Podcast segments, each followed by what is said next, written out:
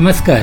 कथा पुरानी कहानी नई के महाभारत विशेष के 37वें अंक में आपका स्वागत है। पिछले अंक में आपने सुना था कि स्वयंवर में अर्जुन ने लक्ष्य भेद कर द्रौपदी को जीत लिया था।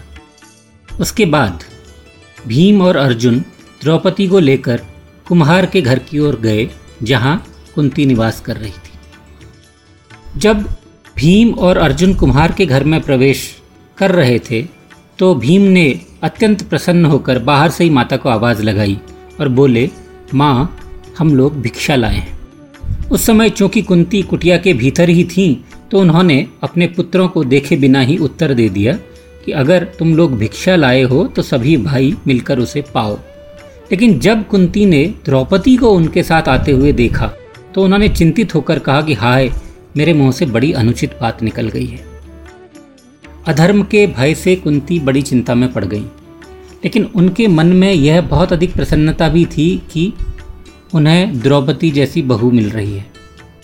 तब कुंती ने द्रौपदी का हाथ थामा और उसे युधिष्ठिर के पास ले गई और उन्होंने युधिष्ठिर से कहा कि बेटा, यह राजा द्रुपद की कन्या द्रौपदी है।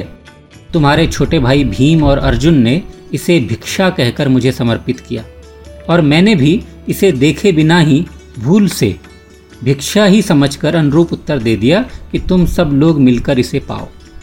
तो कुंती ने युधिष्ठिर से आग्रह किया कि अब बताओ कि कैसे मेरी बात झूठी ना हो और क्या किया जाए जिससे कि द्रौपदी को न तो पाप लगे और न ही हमें अधर्म का सामना करना पड़े। अब जैसा कि युधिष्ठिर की प्रतिष्ठा है, युधिष्ठिर बहुत बुद्धिमान थे, तो उन्होंने माता की यह बात सुनकर 2 घड़ी तक तो कुछ मन ही मन विचार किया और फिर अपनी माता को आश्वासन देकर उन्होंने अर्जुन से कहा कि अर्जुन, चूँकि तुमने द्रौपदी को जीता है और यह स्वाभाविक है कि तुम्हारे साथ ही इस राजकुमारी की शोभा होगी, तो तुम्हें अग्नि प्रज्वलित करनी चाहिए और विधिपूर्वक इस राजकन्या का पाणी ग्रहण करना चाहिए। जब युधिष्ठिर ने अर्जुन से यह बात कही तो अर्जुन ने उत्तर दिया कि हे नरेंद्र, आप मुझे अधर्म का भागी न बनाइए। बड़े भाई के अविवाहित रहते छोटे भाई का विवाह हो जाए यह धर्म नहीं है। ऐसा व्यवहार तो अनार्यों में देखा गया है। पहले आपका विवाह होना चाहिए, उसके पश्चात भीम का विवाह होना चाहिए और तब मेरा, उसके बाद नकुल और सहदेव विवाह कर सकते हैं। तो भैया, मैं, भीम, नकुल, सहदेव और यह राजकन्या सभी आपके ही अधीन हैं। तब अर्जुन ने भी यह सारी बात युधिष्ठिर पर छोड़ दी और उन्होंने युधिष्ठिर से कहा कि आप अपनी बुद्धि से विचार करके जो धर्म और यश के अनुकूल हो और जो पांचाली और पांचाल राज के लिए भी हितकर हो वह कार्य कीजिए और जैसी आप आज्ञा करेंगे हम वह कार्य करेंगे। जब अर्जुन के इस तरह के स्नेह भरे वचन सभी पांडवों ने सुने तो उन्होंने पांचाल कुमारी द्रौपदी की ओर देखा। द्रौपदी भी जाहिर है पांचों भाइयों के बीच चल रहे इस संवाद को ध्यान से सुन रही थी और उसे देख रही थी। तो पांडवों ने द्रौपदी को देखकर आपस में एक दूसरे पर दृष्टिपात किया और व्यास लिखते हैं कि सभी पांडव भाइयों ने अपने हृदय में द्रुपद राजकुमारी को बसा लिया और द्रुपद कुमारी पर दृष्टि पड़ते ही उन सभी अमित तेजस्वी पांडुपुत्रों की संपूर्ण इंद्रियों को मथ कर मनमथ यानी कामदेव प्रकट हो गया। अब जाहिर है विधाता ने पांचाली का कमनीय रूप स्वयं ही रचा और सवारा था, तो वह बहुत आकर्षक और मनमोहक तो थी ही। तब युधिष्ठिर ने उनके भी मनोभाव को समझ लिया और उन्होंने यह सोचकर, यह अच्छी तरह जानकर कि द्रौपदी को लेकर हम सब भाइयों में फूट ना पड़ जाए, इस भय से उन्होंने अपने सभी बंधुओं से कहा कि कल्याणमयी द्रौपदी अब हम सब लोगों की पत्नी होगी। अब जब युधिष्ठिर का यह वचन भाइयों ने सुना तो सब लोग उस पर चिंता करने लगे, मतलब सोच विचार करने लगे, लेकिन कोई कुछ बोला नहीं। इत्तेफाक की बात कि उसी समय श्री कृष्ण भी अपने बड़े भाई बलराम के साथ कुमार के घर में आ गए, तो उन्होंने अपना परिचय कुंती और पांडवों को दिया और यह भी बताया कि किस तरह उन्हें यह शक था कि वह पाँचों ब्राह्मण पांडव कुमार ही हैं और वह उनसे मिलने के लिए आए हैं। इसी बीच द्रुपद भी परेशान थे कि वह कौन ब्राह्मण युवा है जिसने उनकी बेटी को स्वयंवर में जीता है, तो उन्होंने पांडवों के जाते ही उनके पीछे अपने बेटे धृष्टद्युम्न और अन्य जासूसों को भेज दिया था। धृष्टद्युम्न ने यह सारी बातें सुनी और वापस आकर अपने पिता को बताई। उसने अनुमान प्रकट किया कि हो सकता है यह पांडवी हैं, कुंती के पुत्र ही हैं, क्योंकि 5 भाई हैं और कुंती हैं और जिस तरह की वह बातें कर रहे थे आपस में उससे मुझे यह निश्चय है कि वह कुंती के पुत्र हैं जो ब्राह्मण वेश में छिपकर विचार कर रहे हैं। तब इस बात को पूरी तरह यकीन में बदलने के लिए द्रुपद ने अपने पुरोहित को बुलाया और अपने पुरोहित से कहा कि आप जाइए कुम्हार के घर में और पता लगाइए और कुंती से बात करिए और पांडवों से भी बात करिए, तो उसके बाद हम लोग अपनी कुल रीत के हिसाब से आगे की कार्यवाही करेंगे। तो जो राजा द्रुपद के पुरोहित थे वो बहुत समझदार थे और वह गए युधिष्ठिर के पास और आपस में सबका परिचय हुआ और पुरोहित कुंती और पांडवों को और उनके साथ साथ द्रौपदी को बहुत सम्मानपूर्वक राजा द्रुपद के विशाल भवन में ले आए और राजा द्रुपद से सम्मानित होकर पांचों पांडव, कुंती और द्रौपदी वहीं रहने लगे। जब उनको रहते हुए 2-3 दिन हो गए तब द्रुपद ने युधिष्ठिर से कहा कि हे युधिष्ठिर, अब जल्दी ही बहुत अच्छा पुण्य मुहूर्त आने वाला है, तो मेरी यह कामना है कि अर्जुन मेरी पुत्री का विधिपूर्वक पाणी ग्रहण करें और मंगलाचार का पालन आरंभ कर दें। जब द्रुपद ने यह बात कही तब युधिष्ठिर ने उनसे कहा कि राजन, विवाह तो आपको मेरा भी करना होगा। तो द्रुपद हंसकर बोले कि वीर, अगर आपकी यह इच्छा है तब आप ही विधिपूर्वक मेरी पुत्री का पाणी ग्रहण करें, अथवा आप अगर चाहें तो आपके भाइयों में से भी जिससे भी आप कहेंगे उसी के साथ द्रौपदी का विवाह करने की आज्ञा दें। इस पर युधिष्ठिर ने द्रुपद को पूरी बात बताते हुए कहा कि द्रौपदी तो हम सब भाइयों की पटरानी होगी और मेरी माता ने पहले हम सब लोगों को ऐसी ही आज्ञा दे रखी है। मैं और भीम दोनों अभी तक अविवाहित हैं और आपकी इस रत्न स्वरूपा कन्या को अर्जुन ने जीता है और हम लोगों में यह शर्त हो चुकी है कि इस रत्न को हम सब लोग बांट कर एक साथ उपभोग करेंगे और हम अपनी उस प्रतिज्ञा को नहीं तोड़ना चाहते। इसीलिए द्रौपदी धर्म के अनुसार हम सभी की महारानी होगी और इसीलिए हम प्रज्वलित अग्नि के सामने सभी लोग इसका पाणी ग्रहण करेंगे। यह बात सुनकर द्रुपद को बहुत बड़ा झटका लगा और उन्होंने बहुत स्पष्ट स्वरों में कहा कि युधिष्ठिर, एक राजा बहुत सी रानियां रखता है ऐसा तो देखा गया है, या एक पुरुष बहुत सी पत्नियां रखता है ऐसा देखा गया है, परंतु एक स्त्री के अनेक पुरुष पति हों ऐसा मैंने कहीं नहीं सुना है। तुम तो धर्म के ज्ञाता हो, पवित्र हो, तो तुम्हें लोक और वेद के विरुद्ध अधर्म नहीं करना चाहिए, तो तुम ऐसा क्यों कर रहे हो? इस पर युधिष्ठिर ने उत्तर दिया कि महाराज, धर्म का स्वरूप अत्यंत सूक्ष्म है, हम उसकी गति को नहीं जानते। युधिष्ठिर ने द्रुपद को कुछ पुराने दृष्टांत दिए, कहा कि पूर्व काल में प्रचेता आदि जिस मार्ग से गए हैं उसी का हम लोग क्रमशः अनुसरण करते रहे हैं और मैं कभी झूठ नहीं बोलता, मेरी बुद्धि भी कभी अधर्म में नहीं लगती। हमारी माता ने हमें ऐसा ही करने की आज्ञा दी है और मेरे मन को भी यही ठीक जचा है, इसलिए हम यही करना चाहते हैं। द्रुपद इतने पर भी कन्विंस नहीं हुए। उन्होंने कुंती को बुलाया और कहा कि कुंती, आप, युधिष्ठिर और मेरा बेटा धृष्टद्युम्न सब लोग मिलकर तय करिए कि हमें क्या करना चाहिए। यह एक पुत्री के 5 पतियों वाली बात मुझे नहीं जम रही है। कहते हैं कि जब यह विचार विमर्श चल रहा था उसी समय वहाँ वेदव्यास भी अकस्मात आ पहुँचे। वेदव्यास के आते देखकर सब लोग बहुत प्रसन्न हुए, तो उन्होंने ही अपनी यह दुविधा वेदव्यास के सामने रखी। सबसे पहले द्रुपद ने द्रौपदी के विषय में पूछा कि भगवान, आप बताइए कि क्या एक ही स्त्री बहुत से पुरुषों की धर्मपत्नी हो सकती है? तो व्यास ने उन्हें उत्तर दिया कि अत्यंत गहन होने के कारण यह जो विषय है उसके बारे में जिसका जो मत है तुम लोगों में से पहले मुझे आप अपना मत बताओ, उसके बाद मैं अपनी राय दूंगा। तो द्रुपद ने कहा कि हे द्विजश्रेष्ठ, मेरी राय में तो यह अधर्म है, क्योंकि यह लोक और वेद दोनों के ही विरुद्ध है। बहुत से पुरुषों की एक ही पत्नी हो ऐसा व्यवहार में कहीं देखने में नहीं आता। पूर्ववर्ती महात्मा पुरुषों ने भी ऐसे धर्म का आचरण नहीं किया है और मेरे हिसाब से विद्वान पुरुषों को किसी भी प्रकार अधर्म का आचरण नहीं करना चाहिए। उसके बाद उनके बेटे धृष्टद्युम्न ने भी यही कहा कि आप ब्राह्मण हैं, तपोधन हैं, तो आप ही बताइए कि बड़ा भाई सदाचारी होते हुए भी अपने छोटे भाई की स्त्री के साथ समागम कैसे कर सकता है?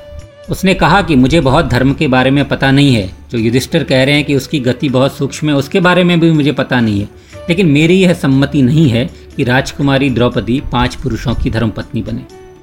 युधिष्ठिर ने अपनी बात दोहराई। उन्होंने कहा कि मेरी वाणी कभी झूठ नहीं बोलती, मेरी बुद्धि कभी अधर्म में नहीं लगती है, परंतु इस विवाह में मेरे मन की प्रवृत्ति हो रही है और पुराणों में भी यह सुना गया है, पुराने दृष्टांत भी हैं कि ऐसा अनुचित नहीं है। युधिष्ठिर ने उदाहरण दिए कि धर्मात्माओं में श्रेष्ठ जटिला नाम वाली गौतम गोत्र की कन्या ने तो 7 ऋषियों के साथ विवाह किया था। इसी प्रकार उन्होंने दूसरा उदाहरण दिया कि कंड मुनि की पुत्री वाक्षी ने तपस्या से पवित्र अंतःकरण वाले 10 प्रचेताओं के साथ, जिनका एक ही नाम था और जो आपस में भाई भाई थे, विवाह संबंध स्थापित किया था। युधिष्ठिर ने अपने तर्क में तीसरी बात यह कही कि गुरुजनों की आज्ञा को धर्मसंगत बताया गया है और समस्त गुरुओं में माता परम गुरु मानी गई है, और हमारी माता ने यही बात कही है कि तुम सब लोग भिक्षा की भांति इसका उपयोग करो। इसीलिए मैं पांचों भाइयों के साथ होने वाले इस विवाह संबंध को परम धर्म मानता हूँ। अब कुंती ने युधिष्ठिर की बात का समर्थन किया। कुंती ने कहा कि धर्म का आचरण करने वाले युधिष्ठिर ने जो कहा है वह ठीक है। उसने कहा कि मैंने ही द्रौपदी के साथ पांचों भाइयों के विवाह संबंध की आज्ञा दीजी है। मुझे झूठ से बहुत भय लगता है, इसलिए मेरी सम्मति इस विवाह के लिए है। जब वेदव्यास ने सबकी बात सुन ली तो उन्होंने द्रुपद से कहा कि इस विवाह के पीछे एक रहस्य है और यह रहस्य की बात मैं सबके सामने नहीं बता सकता, तो आप मेरे साथ एकांत में चलिए, मैं आपको वह बात बताऊंगा। तो व्यास द्रुपद को लेकर एकांत में चले गए और वहाँ उन्होंने द्रुपद को कन्विंस करने के लिए एक बहुत पुरानी कहानी सुनाई, जिसके अनुसार बहुत से पुरुषों का एक ही पत्नी से विवाह करना धर्मसम्मत माना गया था। तो उन्होंने कहानी जो सुनाई वो बहुत एक प्राचीन कहानी है। उन्होंने कहा कि बहुत काल पहले की बात है, नैमिषारण्य क्षेत्र में देवता लोग एक बड़ा यज्ञ कर रहे थे और उस यज्ञ कार्य को करने की जिम्मेदारी थी सूर्यपुत्र यमराज की। अब चूँकि यमराज उस यज्ञ का कार्य कर रहे थे, इसीलिए वह अपना मूल कार्य, जो कि मानव प्रजा की मृत्यु का कार्य था, वह उन्होंने बंद कर रखा था।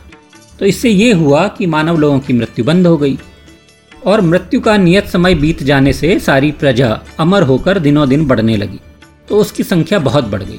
आदमियों की आबादी इतनी अधिक बढ़ गई कि धरती पर रहने की जगह नहीं रही। तब सब देवता लोग बहुत चिंतित हुए और वह ब्रह्मा जी के पास पहुँचे और उन्होंने ब्रह्मा से अपनी चिंता प्रकट की कि भगवान, मनुष्यों की संख्या बहुत बढ़ रही है और ये मर भी नहीं रहे हैं, तो इससे हमें बहुत भय लगता है। तो ये देवताओं की तरह हो गए हैं, अमर हो गए हैं, आप इसका कोई उपाय निकालिए।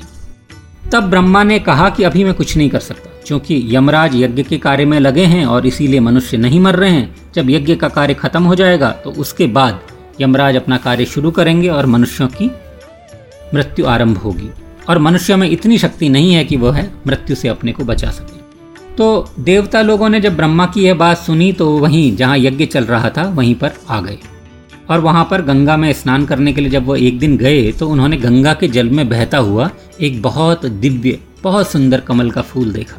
उस कभी न देखे हुए कमल के फूल को देखकर सब देवता चकित रह गए। तो उनमें से इंद्र ने सबसे पहले पता लगाने की ठानी कि यह कमल का फूल कहाँ से आया है, इसका स्रोत क्या है। तो चलते चलते इंद्र गंगोत्री तक पहुँच गए, और जब वह गंगोत्री पर पहुँचे तो उन्होंने देखा कि वहाँ अग्नि के समान तेजस्विनी एक युवती है, और वह युवती वहाँ जल लेने के लिए आई थी और भगवती गंगा की धारा में प्रवेश करते हुए रोती हुई खड़ी थी। और उसके रोने से उसके आँखों के आंसुओं का जो एक एक बिंदु जल में गिरता था, उससे वह सुवर्ण कमल बन जाता था। यह अद्भुत दृश्य देखकर वज्रधारी इंद्र ने उस युवती के निकट जाकर कहा कि बालिके, हे भद्रे, तुम बताओ, तुम किस लिए रो रही हो, तुम्हारी परेशानी का कारण क्या है, मैं तुमसे सच्ची बात जानना चाहता हूँ। तब युवती ने देवराज इंद्र से कहा कि मैं एक भाग्यहीन अबला हूँ, मैं अपना कारण नहीं बता सकती कि किस लिए मैं रो रही हूँ, लेकिन अगर तुम मेरे पीछे पीछे आओगे तो तुम्हें कारण पता चल जाएगा। तो जाहिर है इंद्र अब उस युवती के पीछे पीछे चले, और वह युवती चलते चलते गिरिराज हिमालय के शिखर पर पहुँच गई। और गिरिराज हिमालय के एक ऊँचे शिखर पर इंद्र ने देखा कि एक परम सुंदर तरुण पुरुष सिद्धासन में बैठे हैं और उनके साथ एक युवती है जिसके साथ वह क्रीड़ा विनोद कर रहे हैं। क्योंकि वह दिव्य पुरुष संपूर्ण इंद्रियों से क्रीड़ा में अत्यंत तन्मय थे, तो उन्हें इधर उधर का ध्यान नहीं था। इंद्र चूँकि उनको पहचाने नहीं, तो इंद्र ने क्रुधित कुपित होकर कहा कि मैं देवताओं का राजा हूँ और सारा यह संसार मेरे अधीन है, और तुम इस तरह मेरा तिरस्कार कर रहे हो। अब इंद्र को क्रोध में देखकर वह तेजस्वी पुरुष, जब उसका ध्यान इंद्र की ओर गया तो हंस पड़ा, और उन्होंने जैसे ही आँखें खोलकर उसकी ओर देखा तो इंद्र का पूरा शरीर लकड़ी का हो गया। जब उन दिव्य पुरुष की क्रीड़ा समाप्त हुई तो वह उस रोती हुई देवी से बोले कि इस इंद्र को जहाँ मैं हूँ मेरे पास ले आओ, ताकि इसके भीतर का अभिमान समाप्त हो जाए। और जैसे ही उस युवती ने इंद्र को स्पर्श किया तो इंद्र के सारे अंग शिथिल हो गए और वो गिर गए। तब उन्हें वो जो दिव्य पुरुष थे भगवान शंकर महादेव, उन्होंने इंद्र से कहा कि इंद्र, किसी भी तरह का घमंड व्यक्ति को नहीं करना चाहिए।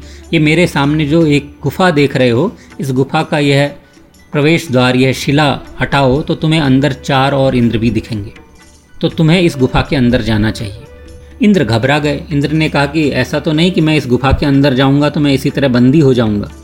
तब महादेव को क्रोध आ गया। उन्होंने इंद्र से कहा, तुमने पहले मूर्खतावश मेरा अपमान किया, इसलिए अब तुम इस कंदरा में प्रवेश करने में भी आनाकानी कर रहे हो, तो तुम्हारे लिए बेहतर यह है कि तुम इस गुफा के अंदर चले जाओ।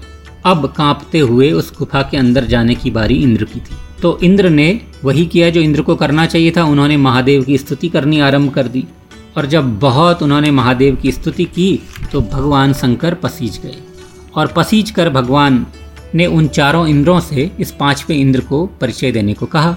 तो उन चारों इंद्रों ने कहा कि पिछले अभिमान भरे अपने जीवन बिताने के कारण जो हमें शाप मिला है, उससे हम मनुष्य लोग जाएंगे। हम में से एक धर्म है, एक वायु है, और दोनों अश्विनी कुमार हैं।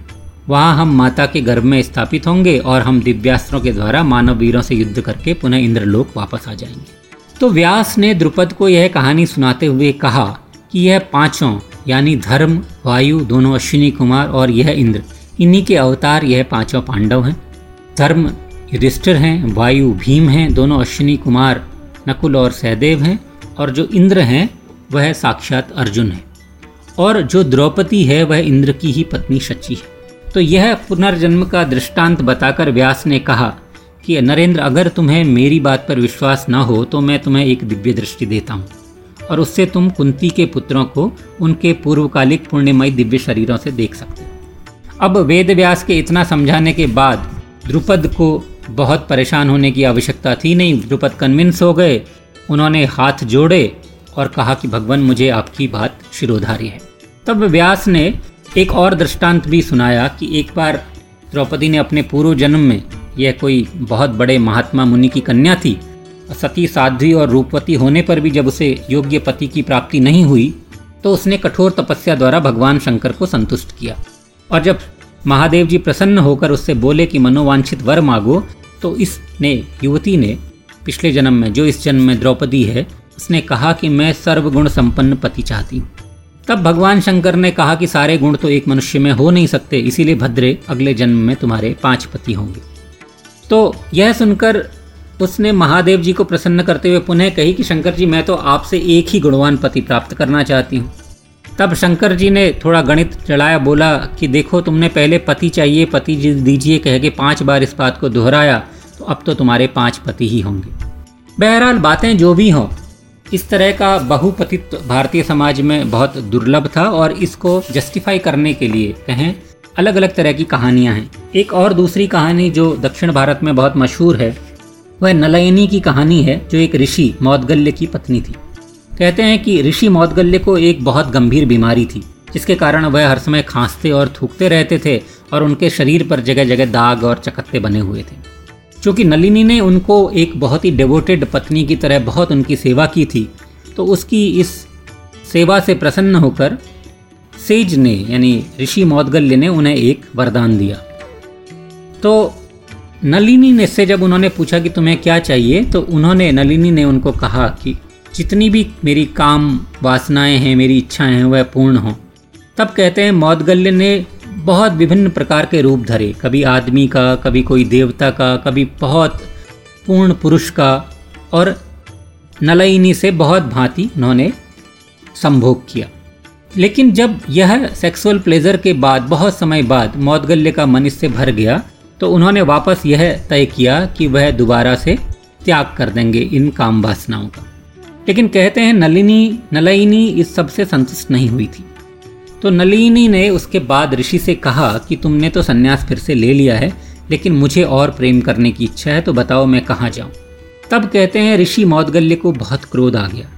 उन्होंने इस कभी संतुष्ट न होने वाली युवती को, अपनी पत्नी नलायनी को श्राप दे दिया कि अगले जन्म में तुम्हारे बहुत सारे पति होंगे और तुम्हारी ये इच्छाएं पूर्ण हो जाएंगी।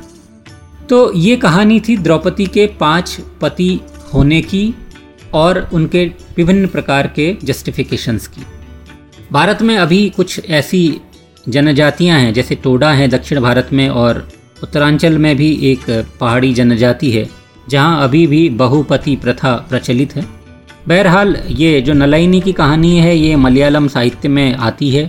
व्यास ने अपनी कथा में कभी इस बात को बहुत स्पष्टता से नहीं कहा है कि क्यों कुंती ने दृढ़ता से इस बात का विरोध किया था कि सिर्फ अर्जुन या युधिष्ठिर या एक ही पांडव से द्रौपदी का विवाह हो, लेकिन जहाँ तक अधिक संभावना इस बात की है कि कुंती नहीं चाहती थी कि पत्नियों के कारण उसके पुत्रों में फूट पड़े, इसीलिए उसने इंसिस्ट किया कि द्रौपदी पांचों ही पांडवों की पत्नी बने। इस विवाह से आगे बहुत सारी जटिलताएं उत्पन्न होती हैं, उनकी चर्चा फिर कभी। आज मुझे यानी युगल जोशी को अनुमति दीजिए। कथा पुरानी कहानी नई के महाभारत विशेष के 38वें अंक के साथ आपसे पुनः भेंट होगी। तब तक के लिए नमस्कार।